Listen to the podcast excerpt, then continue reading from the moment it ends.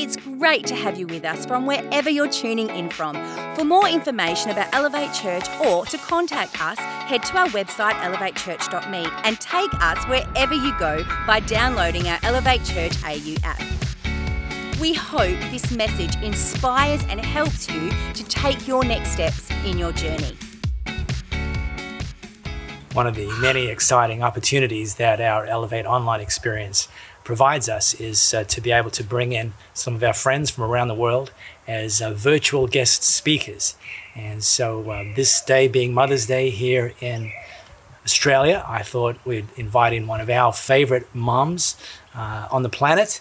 Uh, she's a great friend of ours. Her name's Marcy Painter, and together with her husband Rick, they lead a Gateway Church on the Mornington Peninsula in Victoria great church, great couple, had become uh, incredibly close friends, more like family, in fact, than friends to Louisa and myself. And uh, I've asked Marcy not to speak specifically a mother's only message, uh, but certainly to speak as somebody who's an incredible mom and now grandma, uh, and uh, just to invest into all of us here joining our Elevate online experience. So, without any further ado, I present to you our great friend, Marcy Painter. Well, welcome to Elevate's online experience. My name's Marcy Painter. My husband and I have been uh, leading Gateway Church in Melbourne for about three decades, and uh, we've uh, been very good friends with Mark and Louis for a long time, uh, probably longer than they would like to admit. And we love them very dearly. You're uh, a blessed community to have them as your leaders. And we, uh, well, I personally am very honoured that um, Mark asked me to speak to you today. So um, we often get on uh, social media and see what's happening in sunny Perth, and uh, we are very envious of your weather. Happy Mother's Day. Uh, I hope you mums are sitting there with your new cuddly dressing gown or, or maybe some slippers or whatever, and uh, maybe the kids have spoilt you a bit this morning.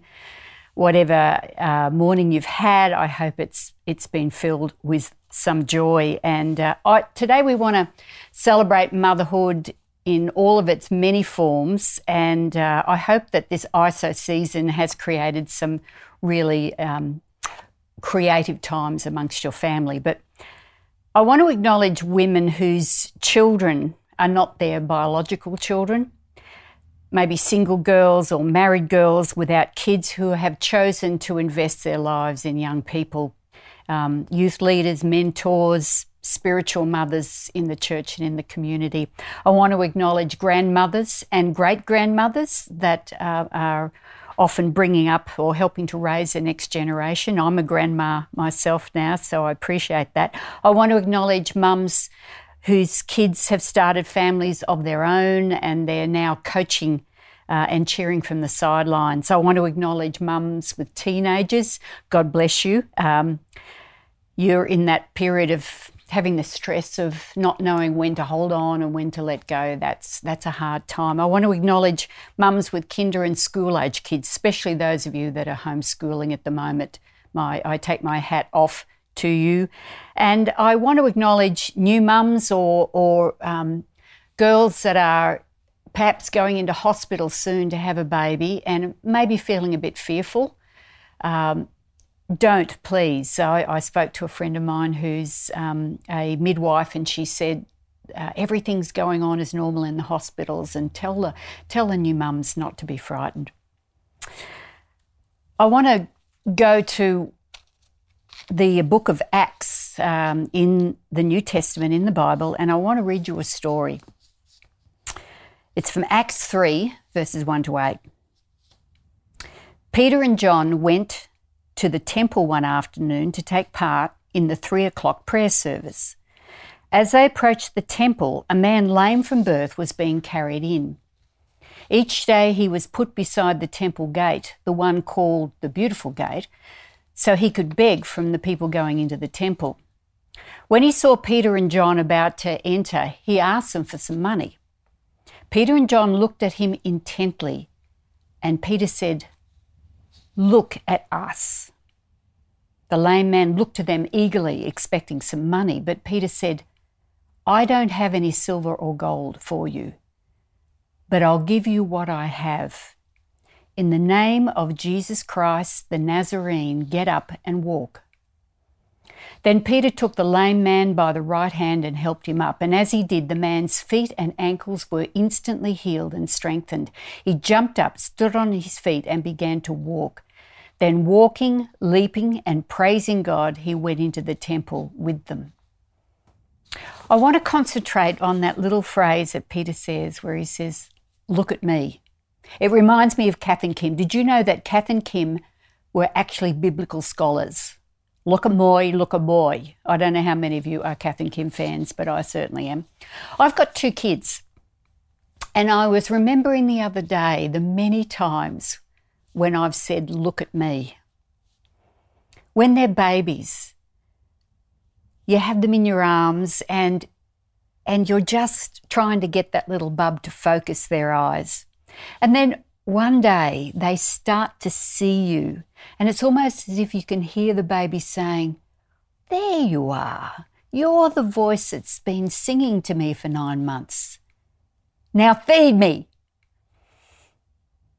I'm trying to transfer something through my eyes when I'm looking at that little bub. And it was pure love and delight. And then you've got the crazy toddler time. I remember when I was taking my, my little baby girl to have her injection, and uh, my toddler son, who was two at the time, was very upset that his sister was getting something that he wasn't.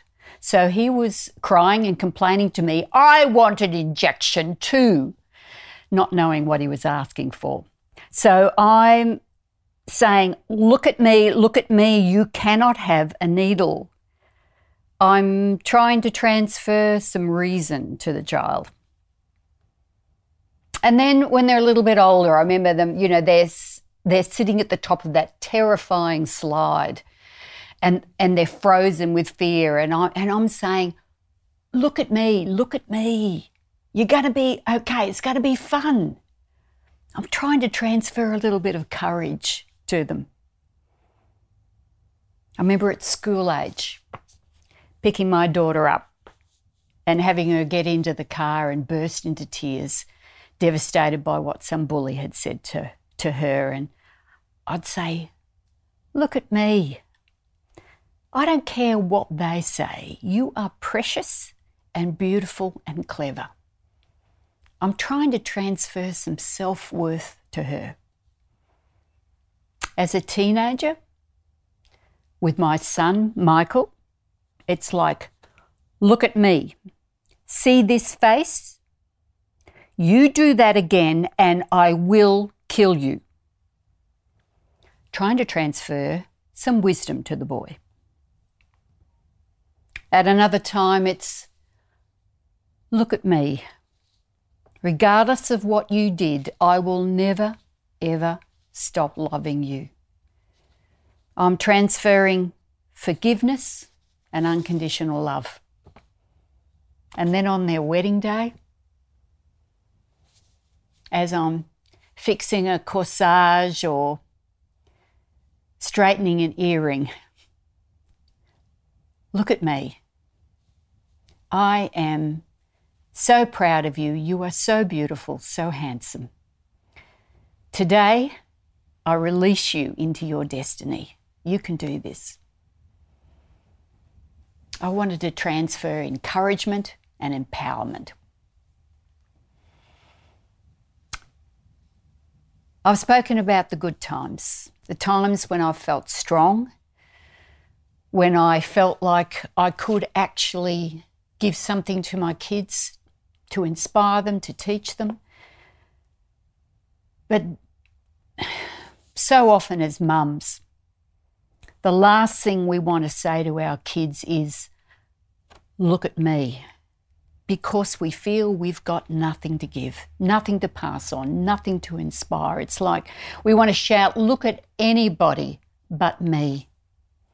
Don't follow me. Don't look to me for courage. I'm barely scraping through myself. You need wisdom. I've got zip. You need advice about life. All I know is how to do it badly. You need encouragement to love yourself. I can barely look at myself in the mirror. I want to go back to that story of Peter and John that I read. This is actually one of the first recorded miracles that happened after Christ had physically left his disciples after the resurrection. He'd sent them out to do this big adventure on, on their own. So, Peter and John have walked with Jesus for three years.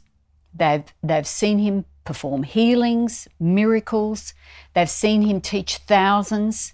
He changed their lives. And then they saw him die, which left them totally devastated, wondering what was it all for? What was the point? And then that first Easter day, they witnessed Jesus alive again. And he says to them, I am passing on this job to you. You ordinary, flawed men, I am giving you this extraordinary task to tell the world my story.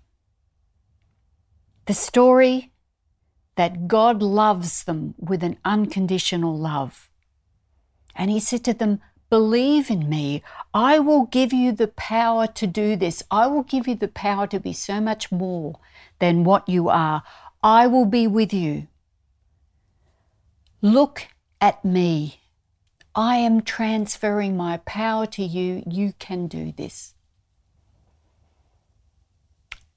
We fast forward a couple of weeks, and uh, Peter and John walk into the temple that day and they hear this crippled man begging for money. They check their What Would Jesus Do bracelets. They knew that Jesus would have healed this man with just a touch, but they had not tried to do what Jesus did since he had physically left them. Can you imagine Peter feeling as we often do as mums? You need so much more than what I can give you in my own strength. Was he tempted to walk past that crippled man and just say, I'm so sorry, but you're on your own? But he stops, he bends down, he looks at this man right in the face and he says to him, Look at me. And that crippled man looks up excitedly, expecting to get some money. But Peter says to him, Look at me. I've got nothing. I can imagine the crippled man thinking, Is this some kind of sick joke? But Peter says, I've got nothing, but I can give you Jesus, and He's got everything you need. Give me your hand. Stand up and walk. And he did. How did, how did Peter get the strength and the power to do that? You know, a few weeks earlier, this broken, guilt ridden man looked into the eyes of Jesus, and a whole lot of things were transferred to him. This is the man who had promised to love and protect Jesus. But when the heat was on and Jesus was arrested, he denied that he knew him, not once, but three times. And this has gone down in history as one of the greatest acts of cowardice. Jesus appears to him after the resurrection. He appears especially to Peter and he says, Look at me, Peter. I wonder what Peter expected.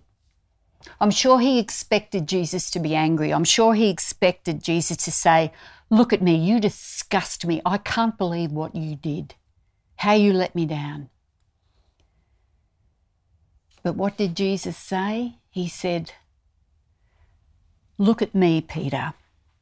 I am giving to you the task of looking after my beloved people to continue my work to announce to the world that God's love and grace is unconditional and all encompassing, And I can imagine Peter saying, But Jesus, why are you giving me that task? And Jesus saying, Because, Peter, you are the one who has experienced incredible grace and forgiveness.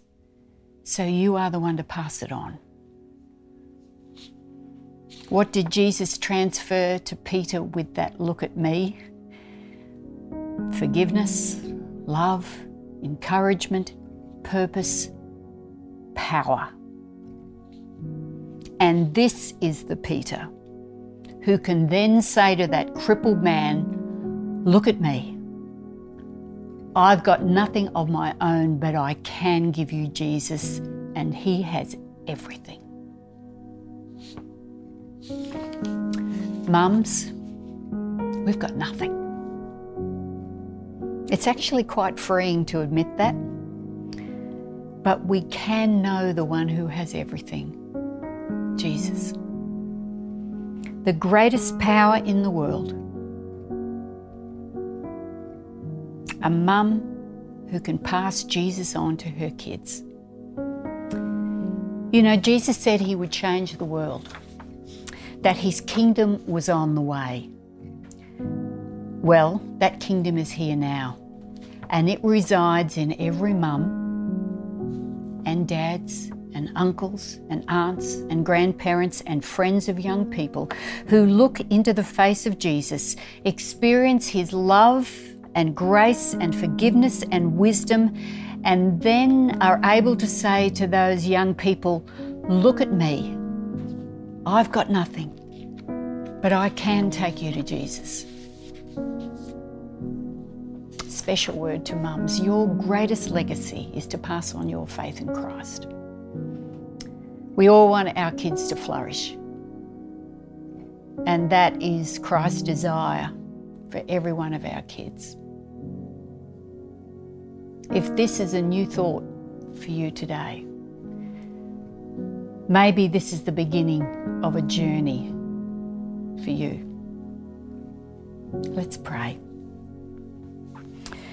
Jesus, it is a strange old world we are living in at the moment. For mums, many of us have spent more time with our kids than we have in a long, long time. And there have been wonderful moments and great joy, but there has also been exhaustion and the frustration of very little me time.